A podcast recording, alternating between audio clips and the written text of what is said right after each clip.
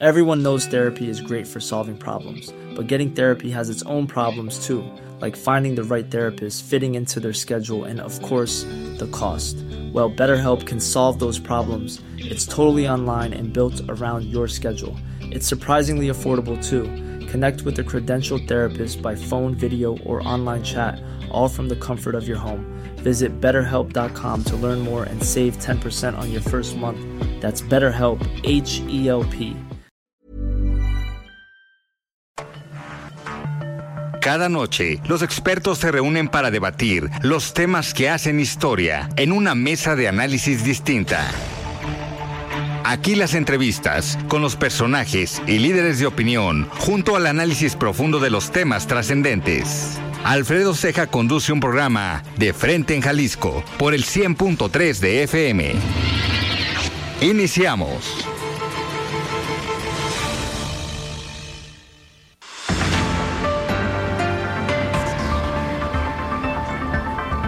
Hola, ¿qué tal? Muy buenas noches. Bienvenidos a una emisión más de De Frente en Jalisco, aquí en Heraldo Radio Jalisco. Hoy lunes 9 de octubre quiero agradecer como todos los días en los controles técnicos a Antonio Luna, en la producción y redacción de este espacio a Ricardo Gómez y recordarles nuestro número de WhatsApp para que se comuniquen con nosotros el 3330 1779 66. El día de hoy vamos a tener esta mesa de análisis de todos los lunes donde me acompaña Mario Ramos, él es ex consejero del Instituto Electoral y de Participación Ciudadana del Estado de Jalisco.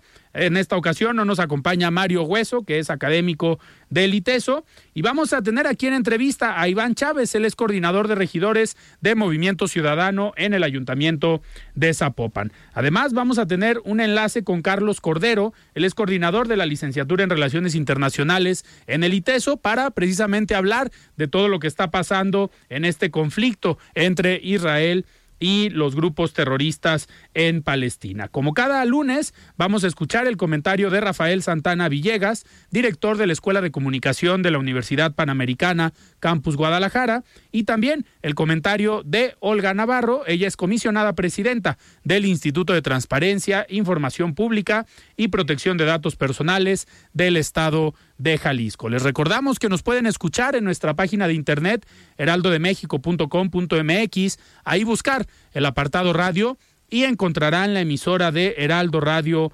Guadalajara. También nos pueden escuchar a través de iHeartRadio en el 100.3 de FM. Y les recordamos nuestras redes sociales para que se comuniquen por esta vía. En Twitter me encuentran como arroba Alfredo ahora ex, y en Facebook me encuentran como Alfredo Ceja. Y también ya pueden escuchar esta mesa de análisis y todas las entrevistas en el podcast de De Frente en Jalisco, en cualquiera de las plataformas.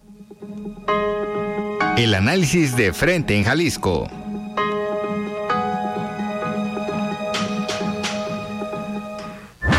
Muy bien, son las 7 de la noche con 5 minutos y antes de arrancar esta mesa de los lunes vamos a escuchar el comentario de Olga Navarro. Ella es comisionada presidenta del Instituto de Transparencia, Información Pública y Protección de Datos Personales del Estado de Jalisco. Estimada Olga, ¿cómo estás? Buenas noches.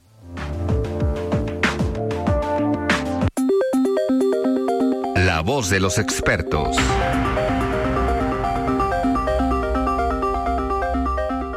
Muchas gracias, estimado Alfredo. Muy buenas tardes. Como cada lunes, es un gusto saludarte y, por supuesto, también a todo tu auditorio. El día de hoy te comparto que el pasado viernes tuve la oportunidad de estar en el coloquio sobre inclusión y derecho a la información que fue organizado por la Coordinación General de Transparencia del Ejecutivo del Estado, así como por la Subsecretaría de Derechos Humanos. Y este coloquio cobró relevancia porque precisamente pudimos reflexionar en torno a la salvaguarda de los derechos de cada una de las personas que se encuentran en situación de vulnerabilidad. Y sin duda, de esas mesas se desprendieron compromisos entre las unidades de transparencia y, por supuesto, apoyadas por el ITEI para transitar en políticas de inclusión. Durante mi participación llegué a comentar que era fundamental no perder de vista que la inclusión va más allá de poner rampas, va más allá de poder tener intérpretes de la lengua de señas mexicana, que por supuesto son factores de apoyo sin duda, pero principalmente debemos de trabajar como servidores públicos en generar condiciones que eviten el menosprecio de las personas en situación de vulnerabilidad por su condición particular.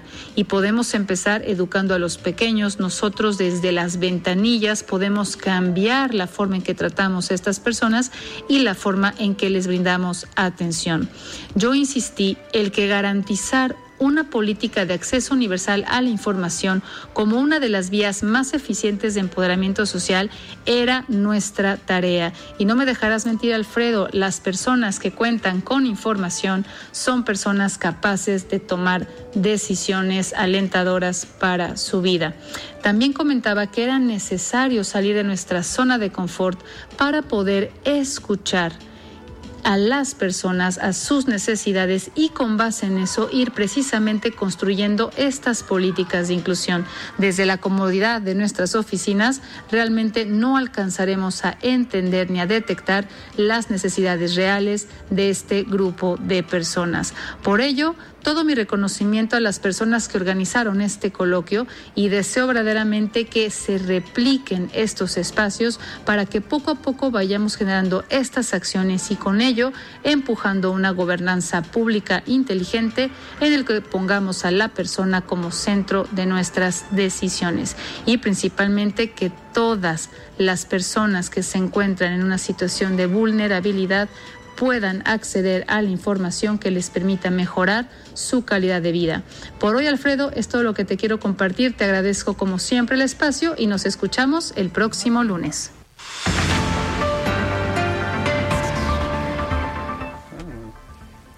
Muchísimas gracias, Olga, por este comentario. Nosotros arrancamos esta mesa de los lunes y me da muchísimo gusto recibir aquí en cabina a Iván Chávez. Él es coordinador de los regidores de Movimiento Ciudadano en el Ayuntamiento de Zapopan. Estimado Iván, ¿cómo estás? Buenas noches. Hola Alfredo, buenas noches. Un saludo a todos los radioescuchas que siempre nos dedican tiempo para estar atentos a la información que tú aquí amablemente nos comunicas. Un placer para mí acompañarlos. Muchísimas gracias y pues muchos temas de los cuales platicar. No tarda en incorporarse Mario Ramos, que seguramente platicará también de los temas políticos. A Mario Ramos en estas mesas de los lunes siempre le gusta el tema electoral, ya lo conoces cómo es, pero ahorita vamos entrando en materia, pero vamos platicando ¿Cómo vas en Zapopan? ¿Cómo va la regiduría? ¿Cómo va esta coordinación de regidores? Pues, al final, en el cabildo en Zapopan, pues se ha mostrado una, digamos, un respaldo al trabajo que ha hecho el presidente municipal, pues desde los regidores que tienen, yo, yo me atrevo a decir que tienen como cada uno su área de experiencia, cada uno con un perfil interesante, pero pues a ti te toca y te tocó desde la campaña eh, coordinar esta parte eh, de la estructura, esta parte territorial y pues conocer todos los caminos y todas las trayectorias de los regidores que pues, al final hacían campaña eh, contigo. Pero ¿cómo ha sido el trabajo de coordinar a los regidores en el ayuntamiento de Zapopan? Bueno, mira, primero te voy a decir que ha sido para mí toda una experiencia trabajar con Juan José Frangé.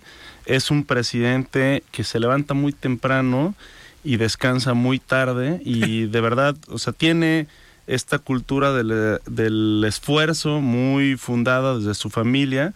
Es una persona muy trabajadora, entonces te voy a decir algo, a toda la administración nos trae a raya, pues, ¿no? Y también ha sido un placer compartir pues los frutos que ha brindado la semilla que sembramos desde el 2015, cuando iniciamos este proyecto de gobierno con Pablo Lemos y que muy bien hoy Juan José le ha dado seguimiento.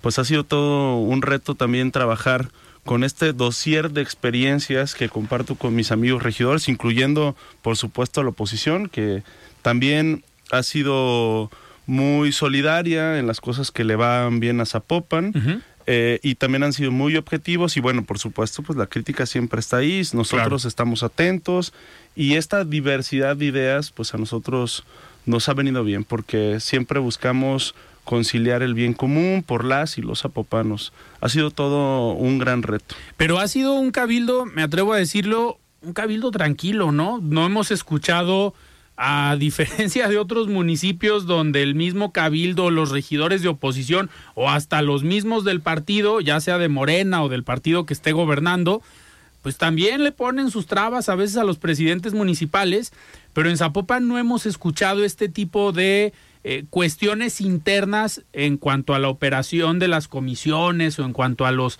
el presupuesto, los trabajos que tengan eh, los mismos regidores. Ha sido un cabildo tranquilo, si lo podemos llamar así, ¿no? Bueno, es que finalmente hemos procurado que prevalezca el diálogo. Sí, claro que ha habido posicionamientos muy marcados de la oposición, pero creo que hemos logrado conciliar pues que eh, el, el bien común prevalezca. Sí ha sido un reto, sí ha sido un cabildo polémico, tal vez no ha sido tan popular como otros cabildos, pero bien, digo, la verdad es que yo respeto mucho a mis compañeros de la oposición y también a mis compañeros de fracción, porque hay un dossier de experiencias este que hemos compartido y todos le aportan algo, muchos en el deporte, muchos en la promoción económica, muchos en la política social. Creo que al final ha nutrido el quehacer del día a día de la administración y creo que el presidente lo ha podido conciliar muy bien. Iván, ¿y cómo si tuvieras que evaluar cómo les han ido, cómo les ha ido en estos dos años. Digo, tú ya llevas algunos años participando desde diferentes posiciones en eh, la administración pública, específicamente en Zapopan, pero estos dos años, ¿cómo les ha, cómo les ha ido? Acaba de pasar el informe del presidente municipal, pero pues en las áreas en las que a lo mejor te has desempeñado, ¿qué has visto? ¿Cómo van en Zapopan? Pues mira, del 2015 acá hemos casi triplicado el presupuesto, del, del 2015 acá, pues todos sabemos que la ciudad es un ente vivo y hemos tenido retos muy grandes en términos del desarrollo inmobiliario, en términos del ordenamiento territorial, la movilidad, la obra pública, la recuperación de los espacios públicos. Y creo que, bueno, Pablo nos dejó la vara muy alta, Juan José ha hecho una gran tarea y el problema que tienes cuando haces buenos proyectos de gobierno es que pones las expectativas muy altas. Entonces, pues bueno, nos todos los todos los años tenemos un reto más grande que resolver. Creo que nos ha ido bien.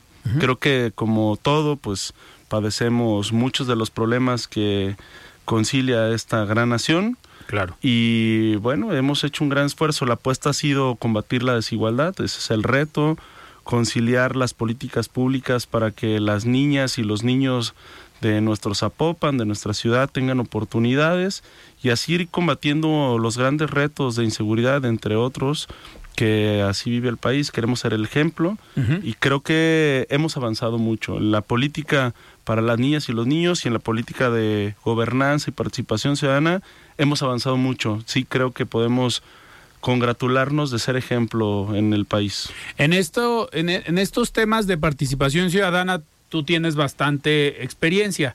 Eh, has tenido durante tu trayectoria eh, mucho trabajo con los diferentes liderazgos en las colonias y pues eres un regidor que sigue en contacto con estos liderazgos, que te vemos, a pesar de el trabajo político que realizas, que no lo podemos negar, también tienes esta parte eh, social, esta parte ciudadana de seguir escuchando a los liderazgos, seguir yendo a las colonias y en este sentido es algo que han hecho bien en Zapopan, ¿no? el mantenerse cercanos desde los regidores o las diferentes coordinaciones para llevar esos servicios, en, o en el caso de los regidores, pues las gestiones eh, al municipio. Sí, mira, Alfredo, lo he platicado con las personas muy cercanas a mí. Podré no ser el político más popular ni el más reconocido, pero la especialidad de la casa se ha dirigido a tratar de acortar esta brecha de desconfianza que existe entre el gobierno y los ciudadanos, el político y los ciudadanos. Y bueno, le hemos apostado mucho a la cercanía. Creo que eso ha sido uno de los grandes éxitos de este proyecto, porque cerquita de la gente puedes de verdad convalidar los grandes retos sociales que implica gobernar un municipio como Zapopan, el municipio más poblado de la ciudad, por ende del estado, el municipio que es nada más y nada menos que casi seis veces más grande que Guadalajara, hoy es el motor económico del país, aunque PIB no se puede disgregar por municipios, sino por estados. Los datos de la Federación y de el estado de Jalisco dicen que le aportamos el 33% al producto interno bruto del estado. Entonces eso ha sido un gran reto y bueno, con el apoyo de la gente hemos podido llegar a tener estos números que convalidan y que además vienen en beneficios, la derrama económica, la generación de empleo. El año pasado fuimos el municipio que más empleo generó en términos porcentuales en todo el país, de los casi 2.500 que hay en el país. Claro. Entonces, a ver, en este sentido, eh, la gente, tú pudieras decir que está contenta con la administración. Sabemos que todos los municipios pues son los que digamos padecen más a los ciudadanos y no lo digo en un sentido negativo, pero al final el llevar servicios públicos, el brindar seguridad y todo lo que conlleva el trabajo de un municipio, eh, pues es resolver los problemas que día a día le llegan directamente a la ciudadanía. Entonces, de los tres niveles de gobierno, a lo mejor el más complejo en cuanto a percepción por la relación con la ciudadanía es el municipio. Sí, por supuesto. La obligación constitucional de los servicios que brinda un ayuntamiento es atender los servicios básicos, los servicios públicos, ese es el gran reto. Eso te permite la cercanía con la gente, pero también de primera mano eres eh, el primer ente al que hay que ir a cuestionar, al que ir a solicitar los servicios. Es un gran reto. Te voy a decir algo, en serio, creo que cuando nosotros llegamos por allá a instalar la semilla de la esperanza en 2015, pensamos que había que trabajar en esta brecha de desconfianza que se tenía entre gobierno y ciudadanos. Y esta política del modelo de gobernanza cercana, un modelo horizontal, nos ha acercado. La validación de la construcción de esta, de esta validación social, pues nos ha podido permitir tener proyectos grandes, ambiciosos, como el Centro Cultural Constitución, como el edificio administrativo que está en Zapopan, ahora el CIS, el Parque de las Niñas y los Niños, ¿no? Lo que implica y conlleva obras como las ciclovías, la, el cambio de densidad poblacional en los planes parciales, son retos que necesitan validación social, son retos muy grandes para un municipio en desarrollo como el de Zapopan, donde se tiene plusvalía de alta y de baja este costo. Y pues bueno, la verdad es que creo que hemos podido ganar la confianza para estos retos. Siempre hay mucho por hacer, siempre como en todo el país, los retos son grandes, seguridad, política económica, política social, y le estamos apostando, le estamos apostando a que el municipio, el municipio de Zapopan sea un ejemplo nacional. Claro. Iván, la semana pasada, digo yo, eh, tanto por el tema de clases como por el análisis que tenemos que hacer aquí en De Frente en Jalisco, pues soy muy asido a entrar, por ejemplo, al canal del Congreso, que es un ejemplo. Hoy, por ejemplo, se llevó a cabo la comparecencia del director de Pemex en la Cámara de Diputados. Estamos eh, viendo, yo creo que mañana va a estar con nosotros Manuel Herrera, que es el representante de MC en la Comisión de Energía y se puso bastante bueno el debate y la confrontación entre Manuel Herrera y el director de Pemex.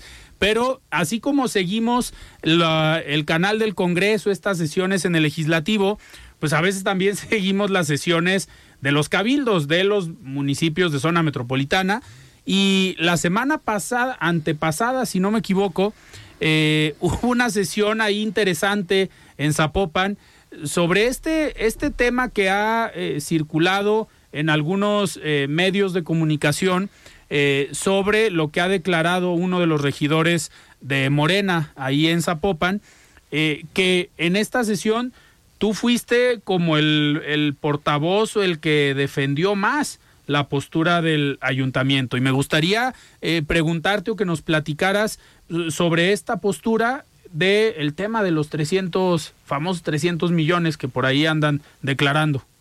Ha sido todo un tema, Alfredo, que bueno que lo mencionas. Digo, no hemos tenido la oportunidad de platicarlo, digamos, públicamente como es. Pero bueno, la verdad es que finalmente esto es responsabilidad completa del gobierno federal. Te platico un poco. En 2018 toma protesta este gobierno federal. Actual, seis meses después le otorgan las licencias a una serie de bancos, incluyendo este banco en comento, que además este, vigilan y digamos quien supervisa los trámites y otorga las licencias es la Comisión Nacional Bancaria y la Secretaría de Hacienda y Crédito Público, el gobierno federal en términos prácticos, ¿no? Dos meses después de que integran la liquidación de este banco, le notifican al Ayuntamiento de Zapopan, así como a otros entes públicos, el gobierno de Puebla, el gobierno de Veracruz, el gobierno del Distrito Federal, bueno, ahora Ciudad de México, eh, la Lotería Nacional y el Banco del Bienestar. Sospechosamente, ocho días antes de que se integre la liquidación, el gobierno de la Ciudad de México, titulado o encabezado por ahora una de las corcholatas favoritas del presidente, ¿no? Este retira el dinero. Pero todos los demás entes quedan en el mismo supuesto que Zapopan.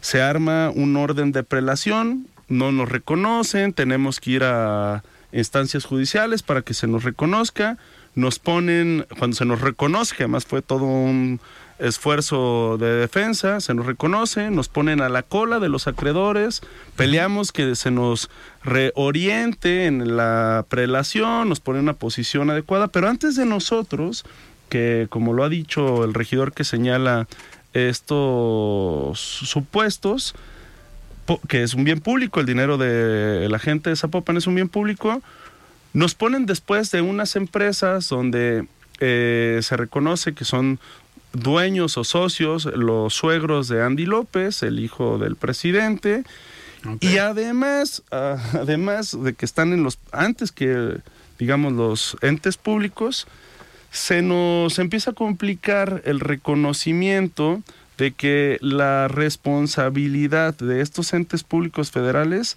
tenían que haberse actuado en una serie de pasos, ¿no? Es decir, nos notifican dos meses de que el banco entra en liquidación. Okay. Esto es completamente una responsabilidad del gobierno federal, pero bueno, pues ¿qué te puedo decir? Si este es el asunto de un banco, imagínate cómo está el tema de salud, cómo está la política económica del país, por qué ha crecido tanto la inflación pues así ha sido completamente la dinámica de este gobierno, completamente irresponsable.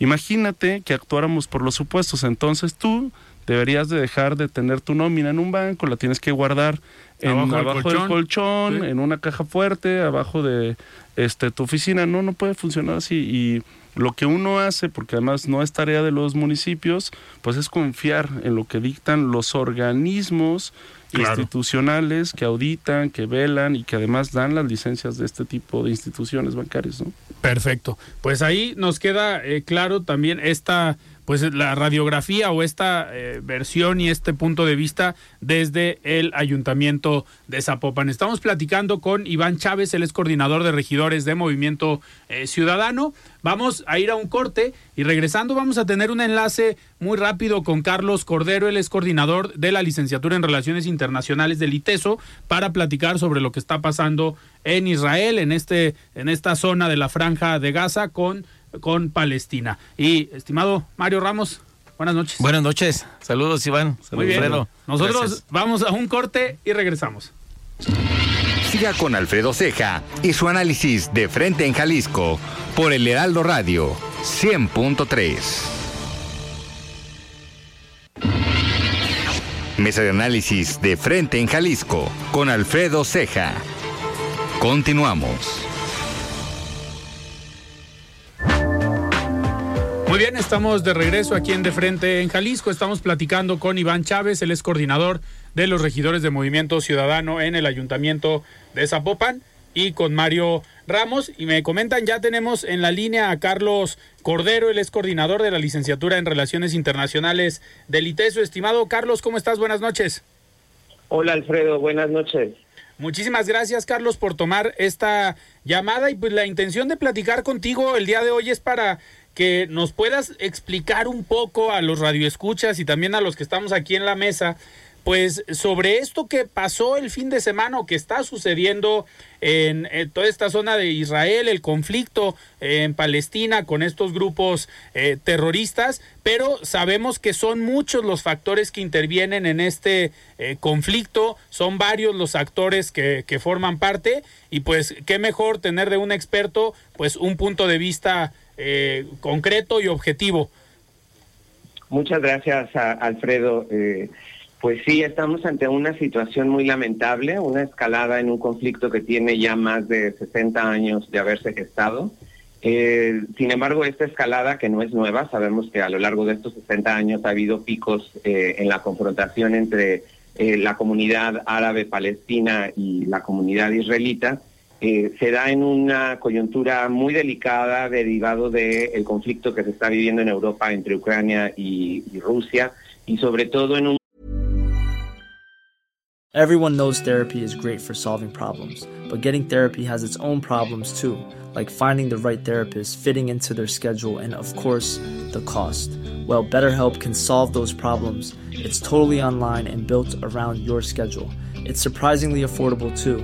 Connect with a credentialed therapist by phone, video, or online chat, all from the comfort of your home. Visit betterhelp.com to learn more and save 10% on your first month. That's BetterHelp, H E L P. Burrow is a furniture company known for timeless design and thoughtful construction and free shipping, and that extends to their outdoor collection. Their outdoor furniture is built to withstand the elements, featuring rust-proof stainless steel hardware, weather-ready teak, and quick-dry foam cushions. For Memorial Day, get 15% off your Burrow purchase at burrow.com slash ACAST and up to 25% off outdoor. That's up to 25% off outdoor furniture at burrow.com slash ACAST. momento en el que la política interior de Israel atraviesa por grandes desafíos. Seguramente recordará la audiencia que en los últimos meses ha habido manifestaciones en contra de la política judicial que pretende el gobierno encabezado por Ariel Sharon, el, presidente de, el primer ministro del Estado israelita, y que bueno, pues eh, este ataque inesperado que, perpetúa eh, la fracción extremista eh, de Hamas, pues va a reconfigurar las piezas en el tablero, ¿no? Muy importante que pues, como ya lo señalabas tú, es un conflicto con muchas aristas, no es tan sencillo posicionarse respecto de un bando y otro y sobre todo entender que la política internacional no es como un partido de fútbol en el que uno eh, apoya un bando o está en contra eh, del otro, ¿no? Sobre todo porque está aquí jugándose la vida de civiles, tanto israelitas como palestinos, que pues debe de ser la primera eh, preocupación y, y, sobre todo lo que lo que debería de marcar el em, el rumbo de las negociaciones y el rumbo de las acciones de ambos países. ¿no? En los últimos eh, momentos, las últimas horas, el Estado de Israel ha decretado un bloqueo total a la franja de Gaza, este territorio palestino en el que viven alrededor de dos millones de habitantes, y pues esto complica mucho la situación. Eh, eh, Carlos, y en este sentido, por ejemplo, la participación de Estados Unidos, sabemos que Estados Unidos siempre ha apoyado a Israel desde, como lo comentas, pues ya este conflicto lleva algunos años o lleva varios episodios, pero la reacción de Estados Unidos, al menos esta demostración de fuerza de mandar este portaaviones que según lo que comentan es el más moderno que tienen ahorita, esto eh, sí implicará en algún momento una participación directa de parte de Estados Unidos o lo estarán haciendo solamente como, como respaldo? ¿Crees que sí puede haber una intervención por parte de Estados Unidos en apoyo a Israel? Pues el panorama es muy complicado, derivado también de la coyuntura interna de Estados Unidos, ¿no? En las semanas anteriores veíamos que incluso eh, el Parlamento los, eh, estadounidense estaba, eh, digamos, dosificando la ayuda militar a Ucrania. entre demócratas y, republicanos no se ponen de acuerdo para aprobar y sacar el presupuesto anual. Entonces yo creo que de momento habrá mucho apoyo moral, digamos, apoyo simbólico, pero para poder determinar si va a haber una participación más activa tendremos que esperar en las siguientes horas a ver la, la reacción de Israel, ¿no? Que si bien ya ha comenzado, pues se está preparando con esto del bloqueo de Gaza y el desalojo de comunidades israelitas cercanas al territorio. Yo creo que en las siguientes horas vamos a ver una respuesta militar muy contundente por parte de Israel y en función de eso pues veremos el apoyo que le pueda otorgar no nada más Estados Unidos sino la comunidad internacional. Resalta eh, en otras latitudes que el caso de la Unión Europea, quien en un, en un inicio se había manifestado en recortar toda la ayuda económica a Palestina en solidaridad con Israel, pues ya empezó a generar eh, discrepancias al interior de los países que integran la comunidad europea, ¿no? España, Luxemburgo, países que empezaron a cuestionar si esto eh, podía abonar a la solución del conflicto, dado que pues las principales víctimas de estas acciones son la comunidad eh, civil que vive en estos territorios ocupados. Así es, digo, al final lo más preocupante es eso, que no están siendo ataques, digo, en un conflicto se esperaría a lo mejor ataques directos a bases militares o a objetivos de un gobierno o de otro, pero estamos viendo que los ataques pues están llevando a personas civiles que a lo mejor están resguardados en sus casas, en oficinas y que en cualquier momento puede llegar eh, un ataque aéreo y pues están muriendo inocentes. Digo, esta estas imágenes que veíamos del festival de música eh, que se llevaba a cabo en Israel, pues ya desde ahí empezamos eh, con un pues con un mal sabor de boca en un conflicto donde están muriendo personas inocentes. Exactamente, y ahí eh, pues no obviar que las personas inocentes son de ambas de ambas partes del conflicto, ¿no? Tanto los civiles israelitas que vimos en, las imágenes como también los civiles eh, palestinos que pues lamentablemente no tienen las condiciones para tener un momento de recreación como el que estaban viviendo eh, los israelitas. No, eh, definitivamente el ataque de Hamas es muy deplorable, debe de ser condenado por la comunidad internacional. la vía violenta para resolver conflictos nunca ha sido la opción, pero resalta la desproporción de la capacidad militar que tiene Israel frente a, Hamas, ¿no? Este, Esta fracción radical definitivamente es muy superior eh, la capacidad militar de, del ejército israelita y pues habrá que ver precisamente eh, ese despliegue de fuerza que, que vamos a, tener, del que lamentablemente seremos testigos de la comunidad internacional y ver en función de eso cómo se mueven las piezas del tablero. El Medio Oriente es eh, un polvorín, digamos, no hay un consenso general, hay una disputa ahí muy interesante eh, que hay que reconocer entre el liderazgo de Arabia Saudita y el liderazgo que pueda tener Irán, dos potencias con eh, interpretaciones o que son se alinean a interpretaciones distintas del Islam y que entre ellas mismas compiten por eh, el liderazgo de la comunidad eh, islámica del Medio Oriente. ¿no? Claro. Eh, Carlos, una última, una última pregunta. el gobierno de México, digo, ya va en camino un avión para repatriar a algunos connacionales que están pues varados en Israel. se hablaba de cerca de 500 personas. En este primer vuelo regresarán alrededor de 140 o 150 pero la postura de México eh, en cuanto a la teoría, pues sí, sabemos que México siempre se ha mantenido neutral en un conflicto entre algunos países, no le gusta eh, fijar una postura a favor de un lado o de otro, sino siempre llamar al diálogo, a la generación de eh, medios de resolución de conflictos apegados pues a la paz. Pero en esta ocasión el comunicado sí condena, digamos, los hechos violentos, pero no fija una postura eh, firme de condenar a uno o a otro. En cuanto a la política exterior, ese comunicado o esa postura consideras que es la, correcta por parte del gobierno de México, que hay que esperar a ver cómo eh, pues se lleva el conflicto? Pues dada nuestra lejanía geopolítica con el conflicto y sobre todo el, eh, digamos, la distancia cultural y estratégica que tenemos con las partes implicadas en el conflicto, yo creo que es lo más prudente. Mantener cierta distancia, abogar por la protección de nuestros ciudadanos allá. No olvidemos que hay dos ciudadanos mexicanos secuestrados por parte de Hamas y que esto pues eh, pone un, desafío grande.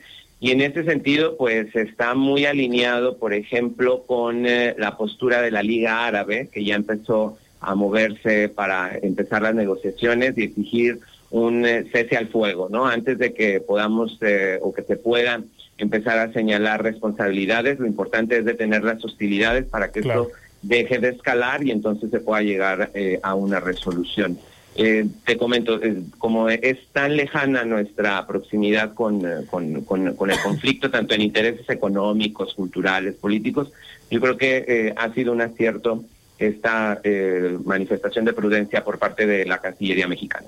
Perfecto, Carlos. Pues yo te agradezco que hayas tomado esta llamada para platicarnos o ayudarnos más bien a entender y analizar lo que está pasando hoy en Israel y en toda esta zona de Medio Oriente. Muchísimas gracias. No, hombre, gracias a ti, Alfredo. Saludos a Iván y a Mario. Muchísimas gracias. Saludos. Pues, con Carlos Cordero, él es el coordinador de la licenciatura en Relaciones Internacionales del ITESO. ¿Cómo ven este conflicto?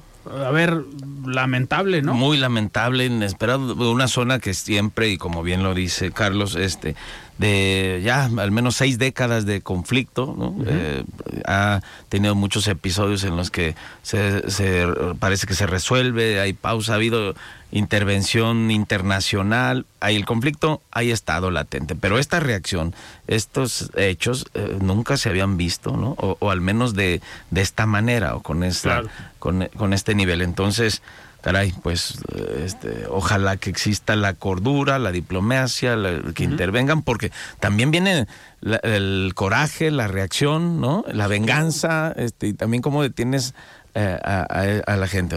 Muy eh, lejos nos pone esta situación de la paz en esa zona del mundo. Y lamentable, pues que son vidas humanas las que se están eh, perdiendo como decía Carlos, pues de cualquiera de los dos lados. cualquiera de los dos lados. Son inocentes y son personas que pues están viviendo nada más y ese el único error pues es estar en un lugar equivocado, ¿no? Sí. Iván. Sí, bueno, pues la guerra es un fenómeno devastador que causa sufrimiento humano y destrucción. La resolución pacífica de los conflictos y el fenómeno del y el fomento del diálogo son fundamentales para construir un mundo más justo y seguro para todos. La verdad a mí me tiene con mucha nostalgia y tristeza lo que estamos viviendo, pero bueno, finalmente es el mundo vivo en el que nosotros estamos presentes. Por eso hay que buscar siempre el diálogo, hay que fomentar una cultura de paz desde el organismo social más pequeño de cualquier ciudad. Así es. Sí, parecía que no, no solo en nuestro país, sino en el mundo, ¿no? Se está exacerbando la violencia. esto que dice Iván es muy importante, el diálogo, ¿no? La resolución de los conflictos a través de la vía pacífica, la política, ¿no? El, consenso. Y tiene que haber diferencias siempre, ¿no? El vivir en comunidad, en nuestro hogar lo hay, pero el diálogo tiene que ser la solución o la herramienta para la solución de las diferencias. Y, y generar este diálogo o esta cultura de paz desde los niños. Porque al final para que crezcan eh, sabiendo o entendiendo que esa es la mejor manera de resolver los conflictos, que no es por medio de la violencia, que hoy lamentablemente con lo que vemos en redes sociales, pues es cada día más común ver que a menor edad también están sucediendo hechos eh, violentos, lo que vimos la semana pasada de este joven eh, pues agrediendo a una maestra. Eh, digo también se habla de que la maestra pues eh, tenía algunas actitudes pues no correctas en contra de los alumnos pero al final la falta pues nada justifica no ni de un lado ni de otro la violencia. Si la maestra tenía actitudes también no violentas agresivas bueno pues esto complica pero no no se justifica ni de un lado ni de otro a ver, oigan, pues a ver, regresando al tema local, Mario Ramos siempre es el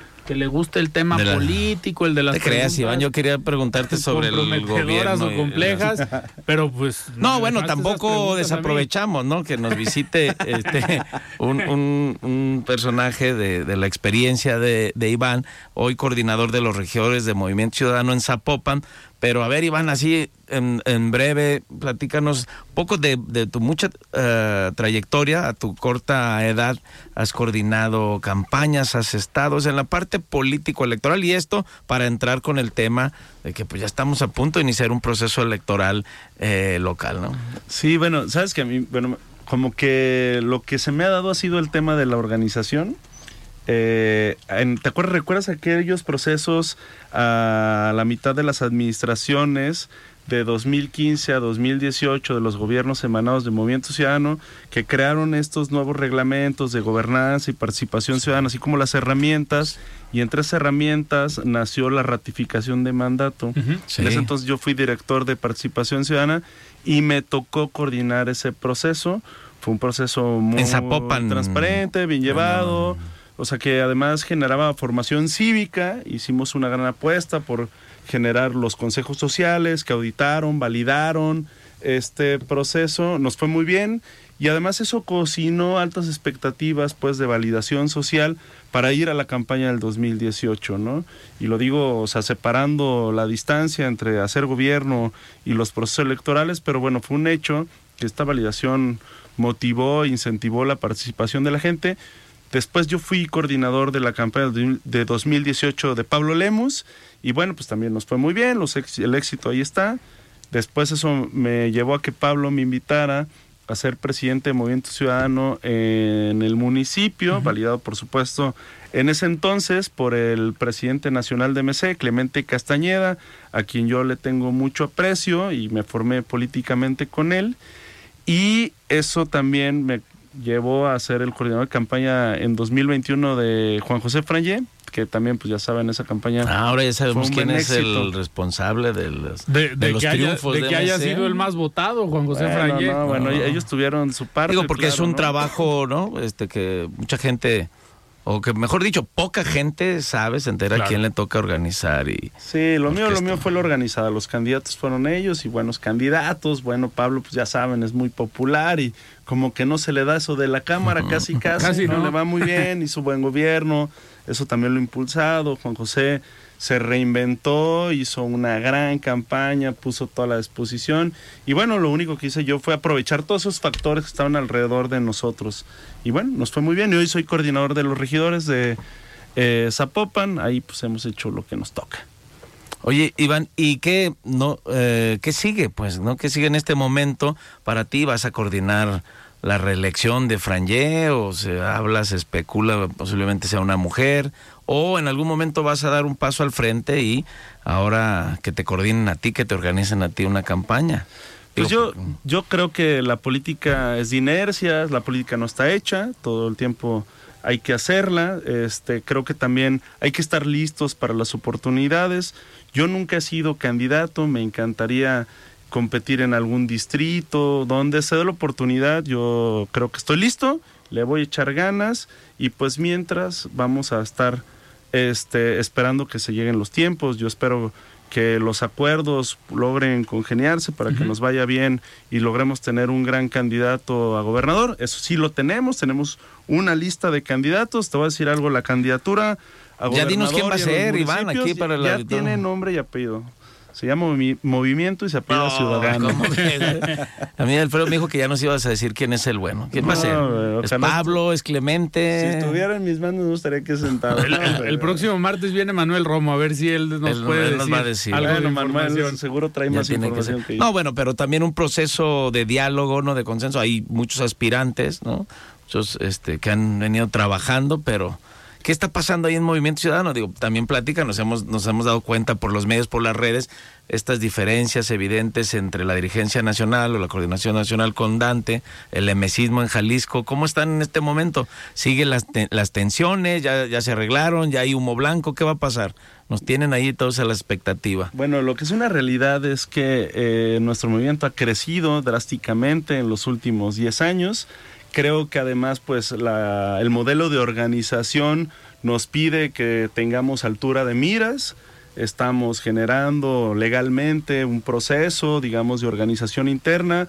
No ha sido muy claro el mensaje de Dante Delgado de no romper la ley, esperar los momentos y los tiempos que se han establecido y creo que hemos hecho bien en eso creo que la gente al final va a reconocer lo que nosotros. porque pareciera que ahorita van tarde, ¿no? Que ya les están comiendo el mandado, pero al final la ley tiene sus plazos, ¿no? Claro. Sí, y además creo que sostener candidaturas por tanto tiempo es difícil, es costoso y bueno, sostener económicamente esos procesos pues no necesariamente es una cosa sencilla y yo sí creo que alrededor de estas candidaturas preelaboradas se ha, hecho una gran derrama económica y no estoy seguro que sea legal, pues no, ya las autoridades y las quejas están trabajando en esclarecer esa parte.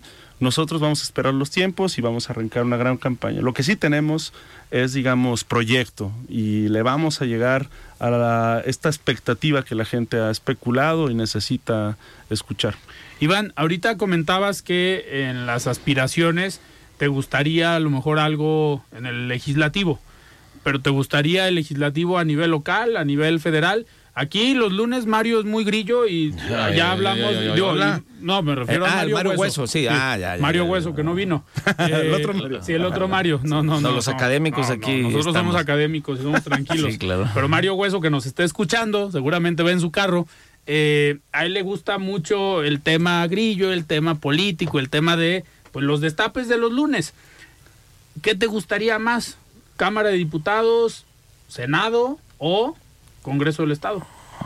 Híjole, la verdad es que no, no estoy seguro de qué es lo que necesite. Mira, te voy a decir algo, me encantaría estar en el escenario nacional, es un gran reto, es un monstruo el Congreso de la Unión, pero sabes qué, yo soy muy feliz con mis hijos, no estoy seguro de que vaya a ser feliz estando unos días fuera y separarme de ellos, hoy los veo más tiempo que nunca, lo estoy disfrutando, este, no estoy seguro que eso esté listo para mi vida. Este, el tema local, pues sí me gusta. Mira, el, el escenario en el que me vaya a poner la vida, estoy listo, estoy preparado, le voy a echar ganas. Y para mí ser un honor representar a nuestra bonita ciudad, a nuestro Zapopan, a nuestro Jalisco. Y me voy a fajar para echarle ganas. Pero ya veremos cuando vengan Perfecto. los momentos de definiciones. Como decíamos, ¿para qué me anticipo si no sabemos cómo va la cosa todavía? ¿no? Sí, no, y además se complica. Oye, Iván, a ver, seguro has visto este las encuestas. Vamos dándole la pausa aquí. es ya que me- tenemos el comentario Ah, de cierto, Rafa cierto. Santana y ya se nos Ya fue, se nos el, fue el tiempo. tiempo, sí. Vamos a escuchar el comentario de Rafael Santana Villegas, él es director de la Escuela de Comunicación de la Universidad Panamericana. Estimado Rafa, ¿cómo estás? Buenas noches. Buenas noches, Alfredo. Qué gusto poder saludarte y saludar también a quienes nos escuchan este lunes. Espero que hayan tenido un excelente inicio de semana. Si bien es cierto que las campañas políticas de cara al proceso electoral del próximo año no han empezado oficialmente, es un hecho que ya una buena cantidad de personas, tanto a nivel federal como estatal y municipal, empiezan a realizar diversos tipos de actividades que les permitan posicionar su imagen en la mente de las personas cuyo voto quieren ganar. Así que esta noche les quiero hablar precisamente de un importante activo intangible ligado a la comunicación. Me refiero a la imagen. La imagen podría definirse como la percepción que se tiene de una persona u organización derivada de la suma de información, impresiones, expectativas, creencias y sentimientos que un individuo acumula de ella. En otras palabras, es una evocación o representación mental que conforma cada individuo formada por un conjunto de atributos referentes a una persona u organización. La imagen condiciona la realización de una valoración de un juicio sobre la persona u organización. De esta manera, la entidad o la persona son consideradas como positivas o negativas o como buenas o malas, a partir de que el individuo posee suficiente información para poder calificarla de esa manera.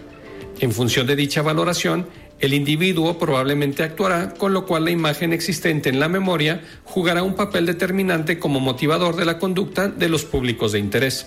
Tú eres un experto en comunicación, Alfredo, y sabes perfectamente que todo comunica.